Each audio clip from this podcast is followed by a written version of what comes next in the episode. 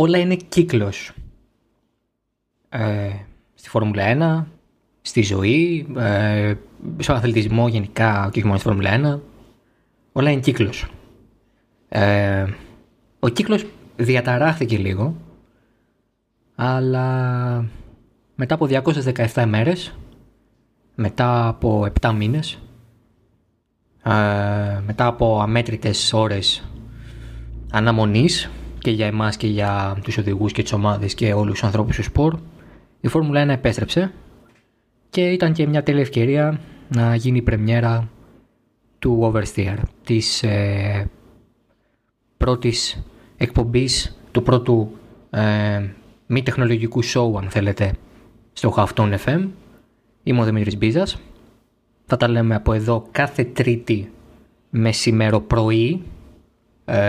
Αυτή τη στιγμή που γράφεται το podcast είναι βράδυ Δευτέρας 6 Ιουλίου. Αυτό σημαίνει ότι έχουμε δει, ακούσει, διαβάσει ό,τι ήταν για το απερχόμενο Αυστριακό Grand Prix. Ετοιμαζόμαστε πια για το Grand Prix Στηρίας, που είναι ουσιαστικά το Αυστριακό Grand Prix επί 2 και μπορεί και με βροχή, θα τα πούμε μετά.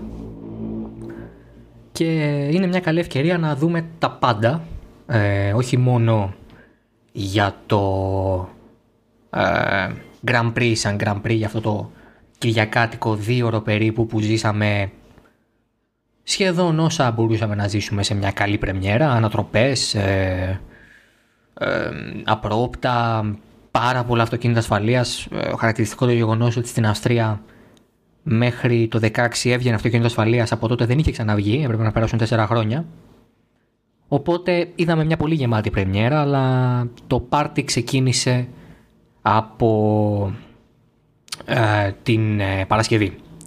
Και την Παρασκευή μπορώ να σας πω με βεβαιότητα ότι ήταν ίσως η πιο δύσκολη μέρα του χρόνου στη δουλειά. Στους 4 τροχούς, στο 4τροχή.gr είχε αρκετό γράψιμο, γιατί μετά τις ελεύθερες δοκιμές η Red Bull κατέθεσε την ένσταση για το σύστημα DAS της Mercedes. Μια 6ωρη και κάτι εξέταση των αγωνοδικών μας έφερε σε μια απόφαση στις 2 παρατέταρτο Ελλάδας, 1 παρατέταρτο εκεί, η οποία αθώωνε τη Mercedes βγάζοντας νόμιμο το DAS, όπως είχε γίνει και κατά τη διάρκεια του χειμώνα από την ίδια τη FIA, χωρίς ένσταση, χωρίς καταγγελία, αν θέλετε. Οπότε είχαμε αυτό. Αυτό είναι ένα πολύ βαθιά πολιτικό παιχνίδι. Διάβασα τις δηλώσεις του Horner και τους συναδέλφους που έλεγαν ότι ενδεχομένως η Red Bull να έχει και κάτι έτοιμο αντίστοιχα, όπως είναι και το σύστημα της Mercedes, να έχει και εκείνη κάτι για το δικό της μονοθέσιο και με την ένσταση ήθελα απλά να βεβαιωθεί ότι θα είναι νόμιμο. Αμφέβαλα και αμφιβάλλω ακόμα ότι ισχύει αυτό. Το χίνταρε λίγο ο Horner, στην πραγματικότητα δεν ισχύει, για 2 λόγους. Πρώτον, το σύστημα θεωρείται έκνομο ήδη για το 2021, παρά το ότι δεν αλλάζουν οι κανονισμοί για την επόμενη χρονιά και τελικά αλλάζουν, δηλαδή το 2022, αυτή η νέα γενιά. Δεύτερον, γιατί το σύστημα αυτό είναι πολύ πολύπλοκο, πολύ περίπλοκο για να ενταχθεί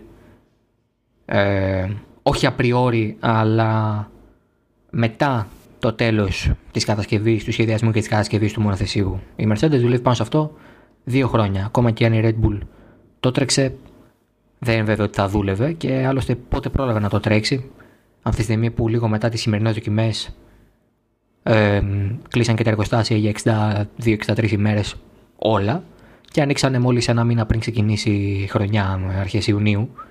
Οπότε είναι λίγο σκέτσι να θεωρήσει κανείς ότι η Red Bull έχει κάτι έτοιμο και απλά ήθελε να βεβαιωθεί. Μάλλον περισσότερο ήθελε να κάνει το πολιτικό της παιχνίδι, να δημιουργήσει μια αμφιβολία, μια βεβαιότητα πάνω στο ζήτημα και να διεκδικήσει ενδεχομένως και όντως μια μελλοντική υπέρ της ετοιμιγορίας, σε περίπτωση που ετοιμάσει κάτι και αφορά ένα παρόμοιο σύστημα, να ξέρει με ποιο τρόπο ερμηνεύεται ο κανονισμός. Γιατί από τη μεριά της FIA και των αγωνοδικών το DAS είναι νόμιμο, γιατί δεν θεωρείται σύστημα της ανάρτησης, άρα αμετάβλητο σε συνθήκες Parc Fermé, θεωρείται σύστημα του τιμονιού. Και το τιμόνι κινείται, αυτή είναι η λειτουργία του άλλωστε,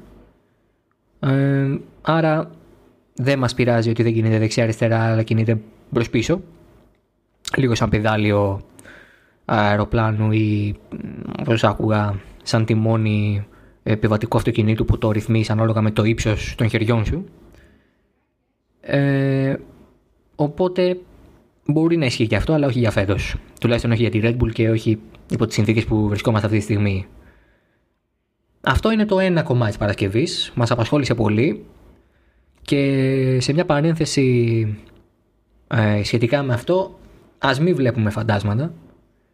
Διάβασα πολύ για εύνοια της Ομοσπονδίας ή της Φόρμουλα 1 προς την πρωταθλήτρια. Πρέπει να καταλάβουμε ότι η Φόρμουλα 1 και η FIA θα ευνοούν κατά κανόνα αυτόν που κερδίζει.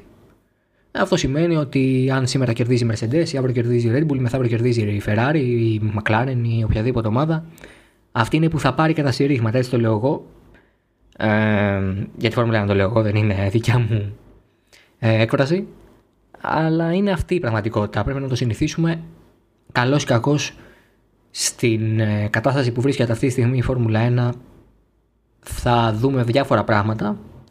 Και απ' την άλλη δεν περιμέναμε τον κορονοϊό για να δούμε την εύνοια της Ομοσπονδίας προς την κορυφαία ομάδα. Μπορείτε να ρωτήσετε τη McLaren που το έσωσε στο πετσί της για μια εξαετία από το 1999 μέχρι το 2004. Με τη Ferrari, η οποία μέχρι και το launch control και το traction control έθεσε νόμιμο επειδή το είχε εκείνη, και το κάνει FIA, δηλαδή νόμιμο απλά γιατί το είχε εκείνη. Πάμε τώρα στο άλλο μεγάλο θέμα της Παρασκευής, που ήταν η τρομερή διαστολή που είχε η Mercedes με τη Ferrari. Τι εννοούμε? Φεύγοντας από τις σημερινές δοκιμές, ο Ματί Μπινότο, και κατά τη διάρκεια των χειμερινών δοκιμών, ο Ματί Μπινότο είχε πει ότι η Ferrari είναι πολύ πίσω. Δεν κάνουμε sandbagging, δηλαδή δεν κρύβουμε τον πραγματικό μας ρυθμό για να μπερδέψουμε τους αντιπάλους μας και στην Αυστραλία θα φανούμε δεύτερη δύναμη, για παράδειγμα. Κανείς δεν έλεγε πρώτη. Ήμουνα και εγώ μέσα σε αυτούς που πιστεύαν ότι είναι μια μορφή sandbagging όλο αυτό. Το είχα πει, το είχα γράψει, δεν κρύβομαι, δεν λέω ότι σας τα έλεγα. Στο ίντερνετ τα έχω πει, άρα μπορεί να τα βρείτε κιόλας. Οπότε αυτή η εικόνα που είχαμε για τη Ferrari πηγαίνοντας στην Αυστραλία ήταν ότι αποκλείεται να είναι τόσο χάλια όσο φαίνεται. Κάποιοι την είχαν και πίσω από τη Racing Point. Ενδεχομένως να είναι πίσω από τη Mercedes και να παλεύει με τη Red Bull για τη δεύτερη θέση. Δεν είδαμε ποτέ τον αγώνα στην Αυστραλία. Ακυρώθηκε, δεν είχαμε ποτέ την ευκαιρία να δούμε τα μονοθέσια. Και έπρεπε να περιμένουμε κάπου σε 115 μέρες για να δούμε τη Ferrari επιτέλους τι εστί φέτος η Ιταλική ομάδα. Μετά από όλο αυτό που είχε συμβεί και στο lockdown, με τον Vettel να αποχωρεί και μάλιστα χωρίς να του προτείνεται συμβόλαιο, με τον Sainz να τον αντικαθιστά, με τον Leclerc ουσιαστικά να παίρνει το χωρίσμα του νούμερο 1 οδηγού, ενδεχομένως και από φέτος. Όλο αυτό μας άφηνε ερωτηματικά για τη Ferrari, η οποία εμφανίστηκε πραγματικά απογοητευτική, επεικώς θα το έλεγα. Ούτε αρκούντους ικανοποιητική. Έμοιαζε με πέμπτη ομάδα. Σε ρυθμό αγώνα ήταν πίσω και από την Racing Point, η οποία ήταν καλύτερη και από τη Red Bull, για να καταλάβετε που βρισκόμασταν την Παρασκευή και πόσο άλλαξαν τα πράγματα μέχρι τον αγώνα. Ήταν πολύ άσχημα τα πράγματα για την Ιταλική ομάδα. Απ' την άλλη, η Mercedes σαν να μην πέρασε μια μέρα. Η W11, ο φίλος μου ο Τάξης ο Πουναράκης θα πει ότι πατάει στα κέρπ και δεν αποσταθεροποιείται. Εγώ θα το πω, πάει τρένο. Μια απίστευτη μηχανολογική κατασκευή. Μια άξια διάδοχος της W10, που έτσι κι αλλιώς ήταν το με διαφορά καλύτερο μονοθέσιο πέρυσι. Ακόμα κι αν υστερούσε στον κινητήρα, θα τα πούμε και αυτά για τη Ferrari. Έρχεται λοιπόν η Mercedes και κάνει με άνεση 1-2 παντού σε όλες FP1, FP2, FP3. Με το Hamilton κιόλας μπροστά, δίνοντας την εικόνα ότι δεν υπάρχουν πολλές ελπίδες για κάτι διαφορετικό. Πρώτος Χάμιλτον, δεύτερος ο Μπότας, άντε να χωθεί ανάμεσα ο Verstappen. Με τη Red Bull στην αρχή της Παρασκευής να μην φαίνεται και πολύ καλή. Μέχρι το FP3 είχε βρει τις αλλαγές στο setup και ήταν ένα πολύ πιο σταθερό μονοθέσιο RB16, η οποία φανόταν νευρική και από τις δοκιμές χειμερινές, του Φλεβάρι δηλαδή. Το επιβεβαίωσε στην Αυστρία. Αυτή η αντιδιαστολή Mercedes-Ferrari ήταν πολύ έντονη.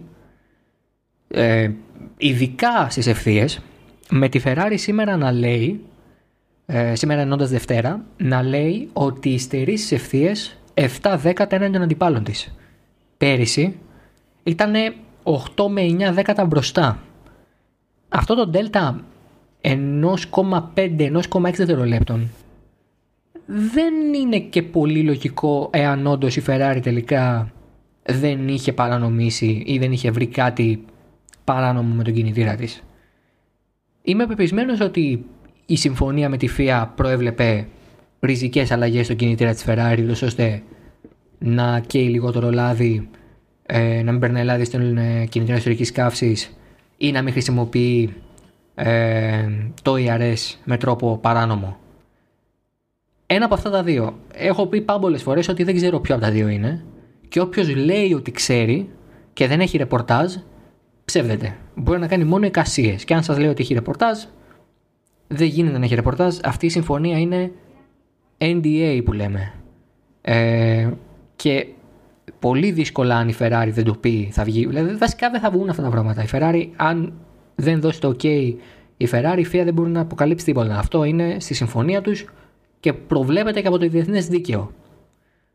Οπότε λοιπόν η Ferrari βρίσκεται πολύ πίσω, κατά βάση λόγω του κινητήρα της. Η Αυστρία προφανώς είναι μια πίστα power hungry, είναι βαρόμετρο για τους κινητήρες, δείχνει πολλά, και ενώ όλοι οι υπόλοιποι κινούνταν στο ίδιο μήκος κύματος, Mercedes, Renault, Honda ενώντας, η Ferrari ήταν αυτό που λέμε 7 δεκάτα πίσω στις ευθείες, κέρδιζε κάτι στις στροφές, δείχνοντας ότι το αεροδυναμικό πακέτο έχει κάποιες θετικές πτυχές, και με δεδομένο ότι δεν έφερε καμία αναβάθμιση στον κινητήρα της, όπως και η Renault, θα πρέπει να πορευτεί με το ίδιο μοτέρ για τους 14 ή 15 ή 18 αγώνες που θα γίνουν φέτος. Ακόμα περιμένουμε το τελικό πρόγραμμα. Οπότε καταλαβαίνετε ότι η κατάσταση είναι οριακή για τη Ferrari. Ξαναγυρνώντας στη Mercedes, το βάθρο του Bottas, η pole position του Bottas ήταν μια πολύ μεγάλη έκπληξη για μένα. Αλλά απ' την άλλη, με το που συνειδητοποίησα τι συνέβη, κατάλαβα ότι έπρεπε να το περιμένουμε. Ο Μπότας έχει εδώ και 2 χρονιές που ξεκινάει τη σεζόν πολύ δυνατά, κάνει αυτό που λέμε το ξέσπασμα, μπαίνει φορτσάτος, πιάνει λίγο στον ύπνο και τον Χάμιλτον και πήρε και την νίκη στο τέλος. Το ίδιο έκανε και στην Αυστραλία, μην ξεκινώντας τότε από την πόλη βέβαια, αλλά αυτό που μετράει είναι 25-1 που πήρα τότε βαθμοί. Ο Bottas λοιπόν κάνει αυτό που λέμε Bottas 3.0. Ξέρετε την άποψη μου για τον Bottas, όσοι με ακούτε ή με διαβάζετε χρόνο, θα την πω και στους καινούριους. Είμαι της άποψης ότι ο Bottas, εκτός ότι δεν μπορεί, δεν γίνεται και να χτυπήσει στα ίσια τον Χάμιλτον. Δεν μπορεί να συμβεί αυτό. Αλλά είναι πολύ θετικό για τον ίδιο ότι σε αυτήν την πολύ μειωμένη, όπως θα γίνει, χρονιά, η οποία στο πιο αισιόδοξο σενάριο θα έχει 16 αγώνες, αν θέλετε την άποψή μου, και στο πιο απεσιόδοξο 14, το να κερδίσεις τον έναν από τους 14 είναι πολύ μεγαλύτερο ποσοστό από να κερδίσεις τον 1,22 ή τον 1,21. Είναι καλό για τον Bottas που ξεκινάει έτσι, και είναι καλό για τον Bottas που ο Hamilton δεν ήταν βάθρο. Έμεινε στην 4η θέση μετά την ποινή. Μια ποινή που θα συζητήσουμε μετά. Οπότε ο Bottas αυτή τη στιγμή ξεκινάει καλά. Καλά δεν ξεκίνησε η Ferrari. Δηλαδή πάλι στην αντιδιαστολή. Η Ferrari μοιάζει να έχει αυτό που λέμε, να έχει μπει σε ένα λίθαργο. Θεωρώ ότι χειρίστηκε κάκιστα το ζήτημα με το Vettel. Ο Vettel την αδειάζει την 5η το απόγευμα με τρόπο που ίσως και να τσάξιζε. Για να γίνει αντιληπτό ότι ο Vettel δεν ήταν ο κακός υπόθεσης, και παρά τις αποτυχίες και παρά τα λάθη του, άξιζε τουλάχιστον μια πρόταση συμβολαίου, και με τις πεποιθήσεις ότι δεν του τη δώσανε, λέγοντας του ψέματα ότι είναι η πρώτη του επιλογή, απλά και μόνο γιατί ήθελαν να δουν πώς θα ανοίξει το driver market κατά τη διάρκεια του χρόνου.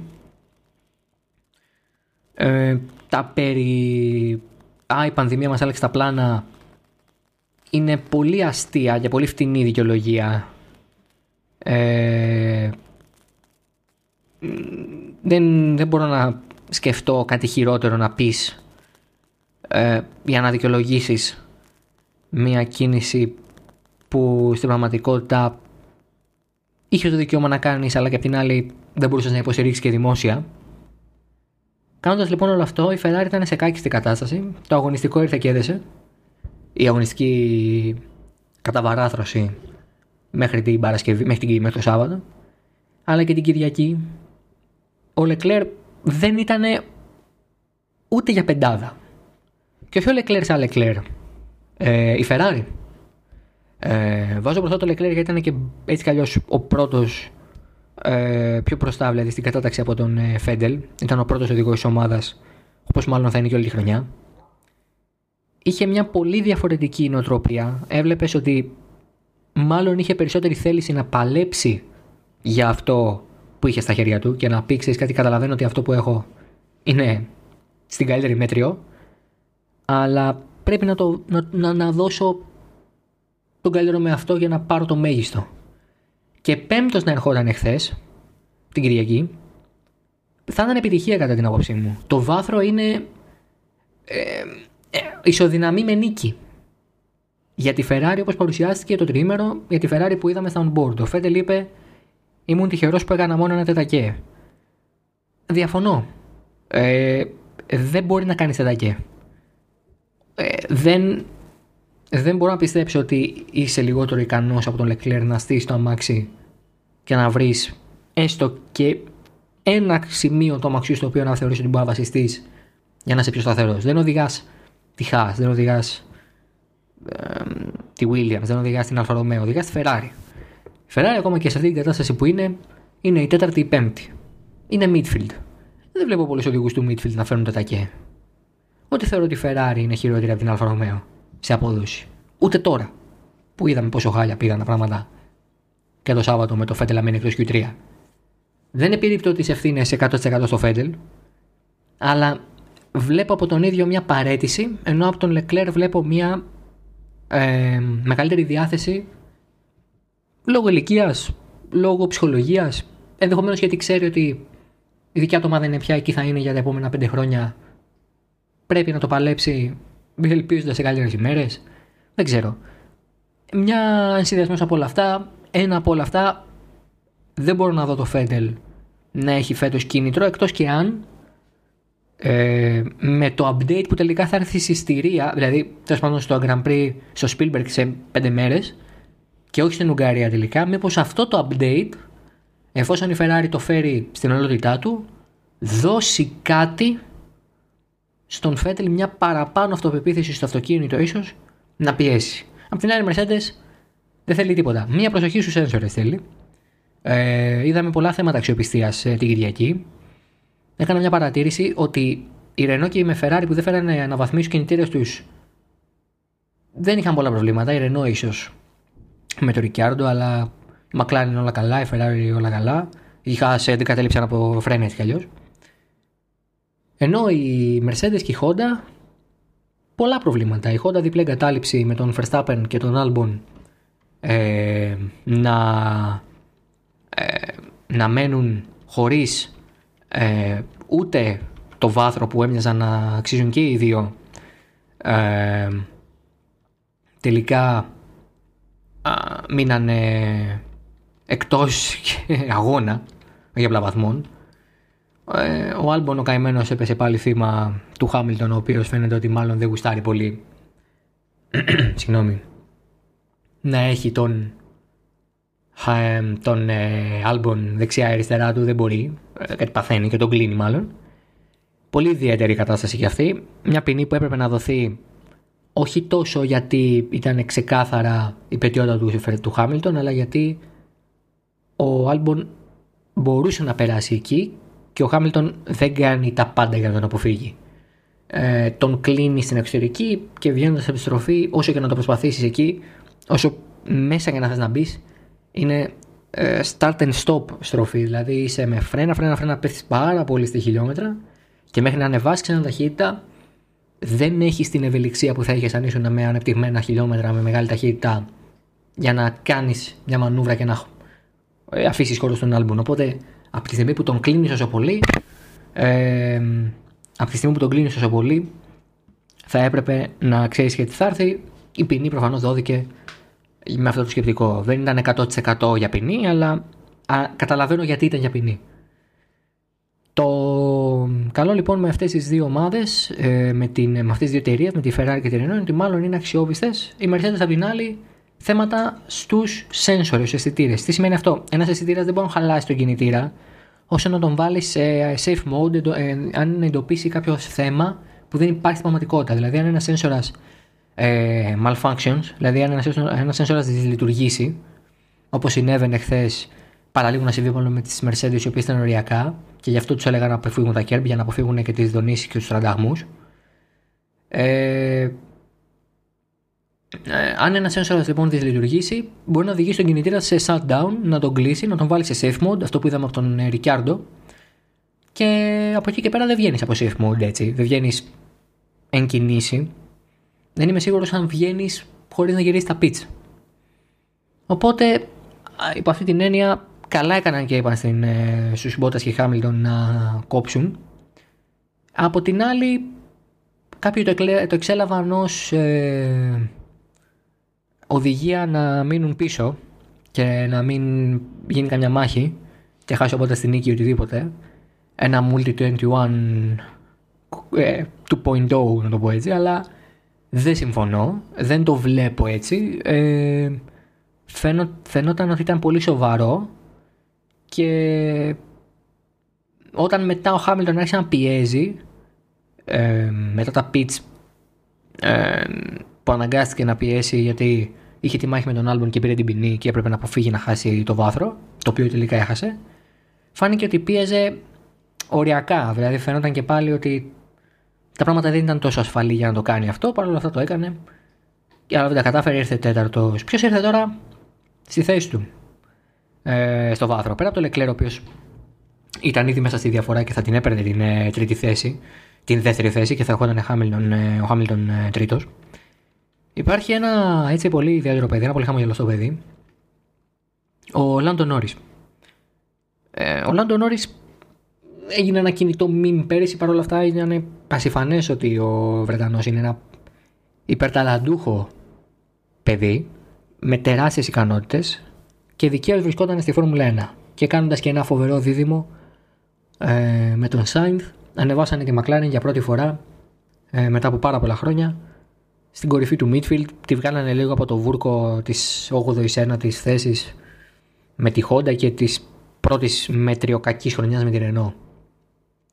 Αυτή η κατάσταση με τον Norris, τέταρτος κατακτήρης και τελικά τρίτο μετά την ποινή του Hamilton που πήρε τις 3 θέσεις γιατί έχουν και κίτρινες σημαίες στην έξοδο του Bottas, αυτό που ξεκινάει τρίτος ο Norris, το ότι το διαχειρίστηκε έτσι και ότι παρά το γεγονός ότι έχασε θέσεις, έδωσε μια φοβερή μάχη με τον Hamilton στην αρχή του αγώνα, θυμίζω, για μένα δείχνει πολλά.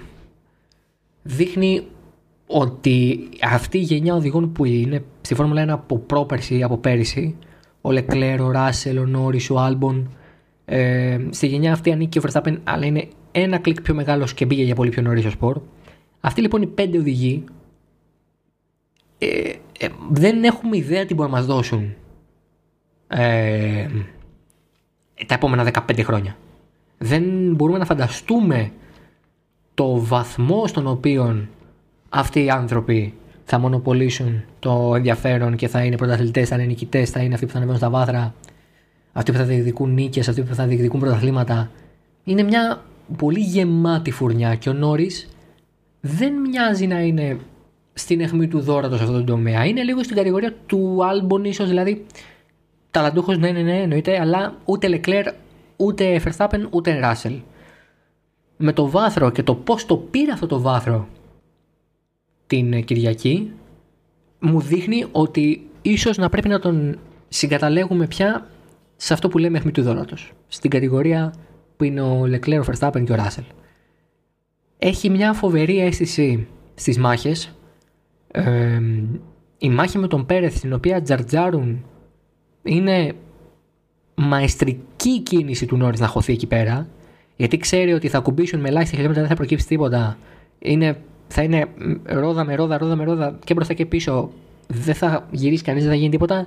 Εκβιάζει το προσπέρασμα και ξέρει ότι είναι και νόμιμο, γιατί υπάρχει το περσινό δεδικασμένο με τους Leclerc και Verstappen στη μάχη που δώσανε.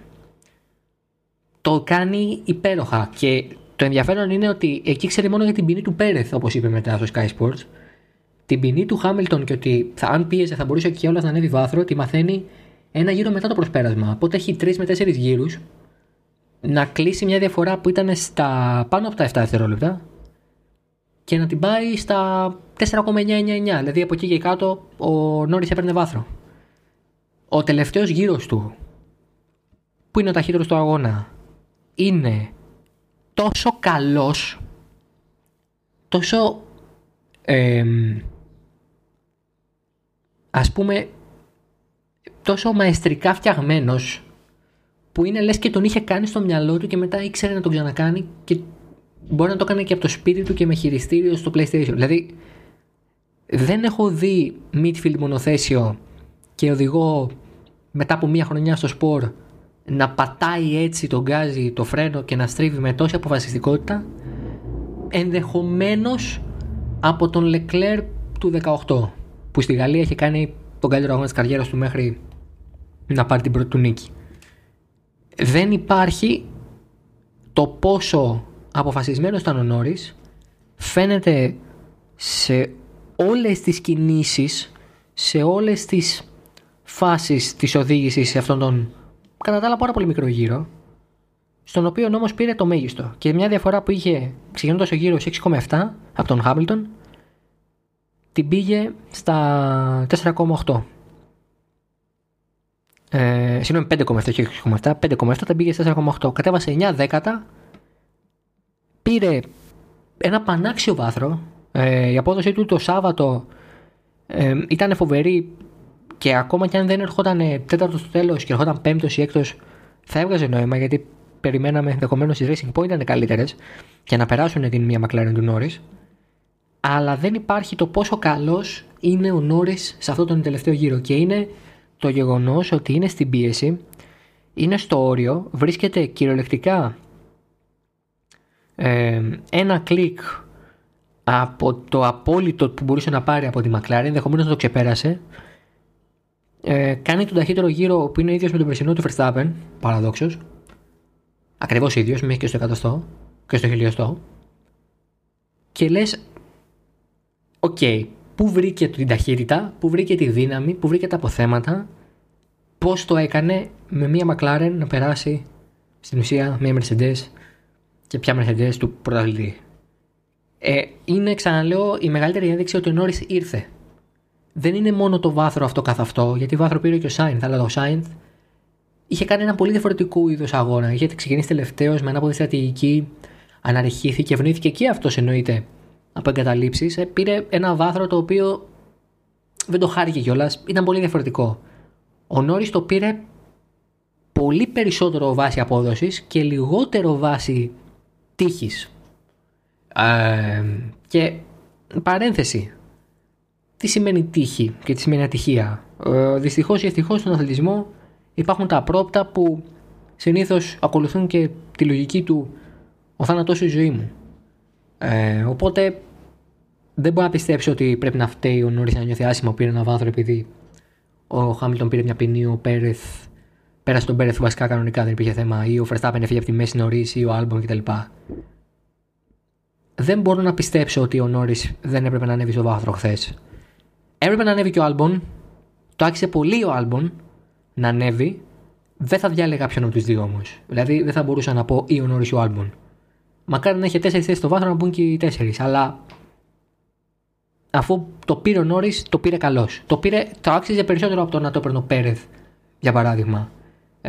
Ή ο Sainz, ο οποίος ήταν πραγματικά βουτυγμένος σε ένα φοβερό βούρκο όλο το τρίμερο, δεν ήταν καθόλου αυτός του. Ενδεχομένως να έβλεπε και τη Ferrari πόσο χάλια είναι και να ξέρει ότι του χρόνου θα την απομειστεί εκείνος.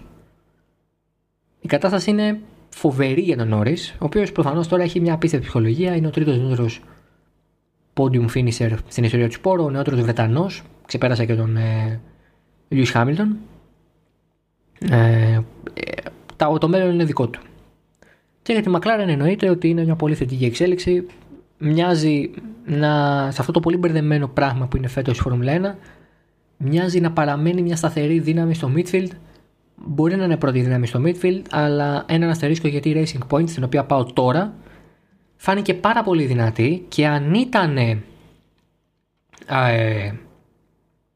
αξιόπιστη, τώρα θα μου πεις αν, θα είχε δύο βαθμολογούμενα μονοθέσια και ψηλά.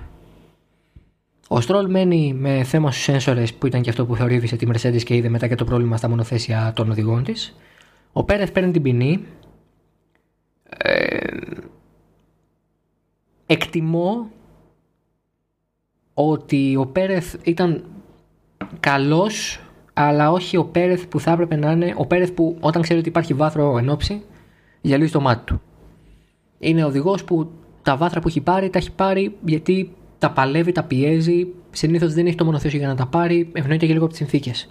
Όλο αυτό το σκηνικό φώναζε βάθρο Πέρεθ. Εγώ έλεγα και βάθρο Στρόλ ακόμα, λόγω Racing Point ταχύτητας και Ρος Μερσέντες τα λοιπά, ό,τι έχει ακουστεί. Ο Πέρεθ λοιπόν, το ότι δεν παίρνει βάθρο είναι μεγάλη μνήλα για τη Racing Point. Ήταν τεράστια ευκαιρία προχθές. Και εικάζω ότι στο επερχόμενο Grand Prix στη Ρίας, που θα είναι στην ίδια πίστα, η Racing Point θα προσπαθήσει να ρεφάρει πολύ δυνατά. Και καλά θα κάνει, γιατί βρίσκεται σε ένα πολύ ανταγωνιστικό τελικά grid. Παίζει η Ferrari να νίκει στο midfield. Μπορεί με το update να ξεκολλήσει και να είναι τρίτη ομάδα. Υπάρχει σίγουρα μια McLaren, η οποία είναι πολύ δυνατή. Και αν πούμε ότι η Racing Point είναι τρίτη, τέταρτη δύναμη, καταλαβαίνετε πόσο αυτό θα μπορέσει να κινητοποιήσει μια ομάδα σαν τη Renault να κάνει μια ένσταση. Τι θέλω να πω. Το θέμα με την Racing Point φέτος είναι ότι σε ένα βαθμό θεωρείται αντιγραφή της περσινής Mercedes W10. Αυτό όμως δεν επιτρέπεται να γίνει αντιγραφή πέρα από παίρνω 15 φωτογραφίες από διάφορες λήψεις, από διάφορες γωνίες και προσπαθώ να κάνω αυτό που βλέπω. Αυτό είναι και λίγο δύσκολο, και αν προσπαθήσεις έτσι πιθανότατα θα τα πετύχεις, γιατί πρέπει να ξέρεις ακριβώς πώς έχει σχεδιαστεί κάτι, να έχεις τα σχέδια, να έχεις τα CAD. Δεν μπορεί να πηγαίνεις έτσι. Γι' αυτό λοιπόν ακουγόταν πάρα πολύ το χειμώνα στις δοκιμές ότι η Racing Point με τη Mercedes συνεργαστήκανε και η Mercedes έδωσε σχέδια στη Racing Point κτλ. Αυτό είναι παράνομο όμως, προφανώς. Δεν γίνεται. Κάθε ομάδα πρέπει να φτιάχνει το μονοθέσιό της μόνη της, και υπάρχουν τα non-essential parts, τα οποία είναι πάρα πολλά, τα οποία έχουν μπρος-πίσω αεροδομή, ρίγχος, κάλυμα κινητήρα, sidepods, όχι sidepods, bartboards, διάφορα τέτοια πράγματα, τα οποία μπορεί μια ομάδα ξεκάθαρα να πάρει κιόλας, αλλά δεν έχει συμβεί αυτό. Είναι όλο το μονοθέσιο της Racing Point, είναι η περσινή Mercedes του 2019. Η Racing Point διαβεβαίωσε ότι έχει μιλήσει με τη FIA το χειμώνα και τους ενημέρωνε σε κάθε φάση της κατασκευής του μονοθεσίου ότι έχουμε αυτό, θα κάνουμε αυτό, θα κάνουμε εκείνο, και η FIA έδινε την έγκρισή της. Άρα σημαίνει ότι το μονοθέσιο είναι νόμιμο πριν καν το αμφισβητήσουμε. Υπήρχε μια αίσθηση στο paddock προχθές ότι η Renault μετά τον αγώνα ενδεχομένως να πήγαινε και σε μια ένσταση στην Racing Point για να αρχίσει μια διερεύνηση για το θέμα, και ό,τι ήθελε και προκύψει. Μια αποκλεισμό, δηλαδή το πρωτάθλημα θα προκύψει αν γίνει κάτι τέτοιο. Και τελικά δεν έγινε. Μοιάζει να έχουν πιστεί ακόμα και οι πιο, όχι δυσπιστοί, αλλά οι πιο άμεσα εμπλεκόμενοι, κάθετος ρηγμένοι από αυτό, ότι το μονοθέσιο είναι νόμιμο και ότι όλα έχει κάνει η Racing Point είναι νόμιμα. Είναι θεμιτό. Ωραία κουβέντα.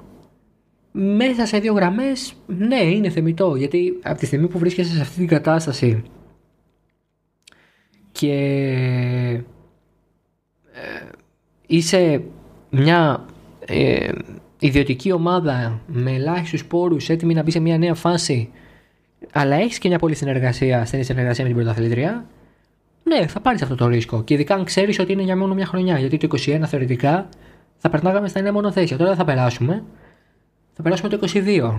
Μεγάλη χαρά αυτό για τη Racing Point, διότι αν δεν αλλάξει κάτι με το μονοθέσιό της, στην ουσία θα μπορεί να συνεχίσει με το καλύτερο μονοθέσιο και να του κάνει και κάποιες διαφοροποιήσεις, ελάχιστες, όσες ελάχιστες θα μπορούν να κάνουν και οι υπόλοιποι άλλωστε, γιατί μην ξεχνάμε ότι οι κανονισμοί δεν θα αλλάξουν καθόλου και θα υπάρχουν και συγκεκριμένα tokens με τα οποία θα πρέπει να χρησιμοποιείς και στην ουσία κάθε token που χρησιμοποιείς θα είναι και μια αλλαγή, μια αναβάθμιση σε ένα μέρος του μονοθεσίου σου.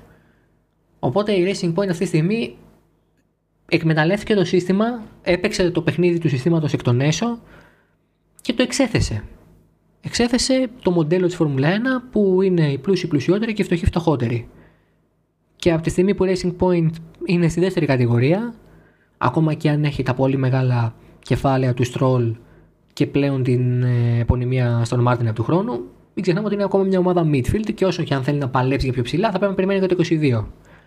Τώρα, ακόμα και τέταρτη ή πέμπτη ομάδα να είναι, που για μένα μπορεί και τρίτη, αν κρίνουμε από αυτά που είδαμε στην Αυστρία, στον πρώτο αγώνα, είναι χαράς Ευαγγέλιων για αυτούς τους ανθρώπους. Το πολύπαθο Silverstone που έχει αλλάξει 700 ονομασίες, κάποτε Jordan, μετά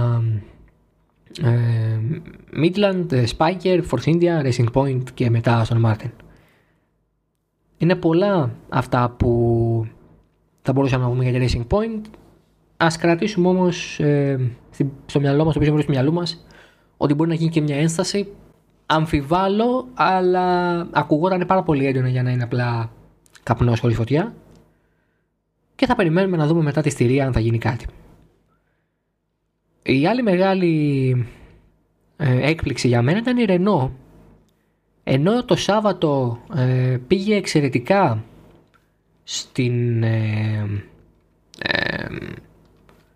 στις κατακτήριες και έδειχνε ότι έχει ταχύτητα, με τον Οκόν όμως δυστυχώς, επειδή είχε πολύ περιορισμένο FP3 run, να μένει εκτός και να μην έχει προετοιμαστεί κατάλληλα για τις κατακτήριες, τις πρώτες του μετά από 1,5 χρόνο.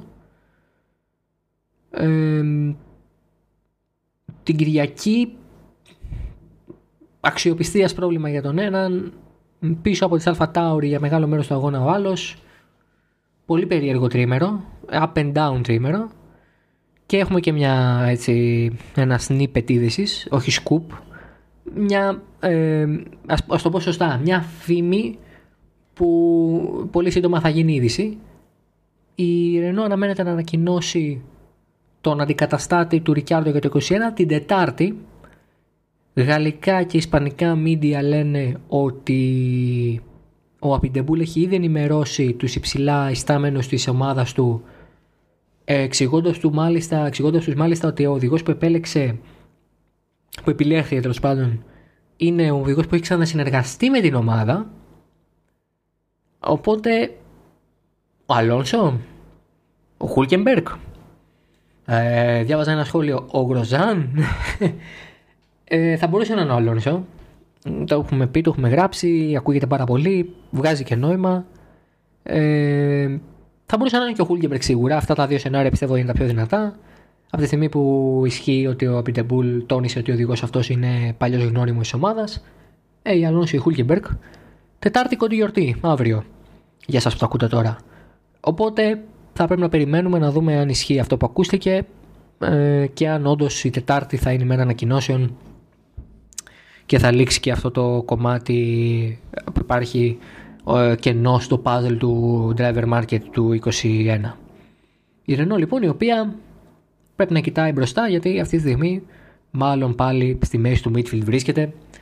Την ώρα που η Alpha Tauri έκανε έναν πολύ καλό αγώνα, εμφανίστηκε δυνατή, είχε πολύ καλό ρυθμό και έδωσε και μάχες στο midfield. Το ενδιαφέρον με την Alpha Tauri, πέρα από το γεγονός ότι είναι μια πολύ όμορφη Ιταλίδα κυρία, είναι ότι έχει το pedigree της Τόρο Ρώσο, εννοείται, γιατί είναι Τόρο Ρώσο, έχει απλά αλλάξει όνομα, αλλά είναι πολύ,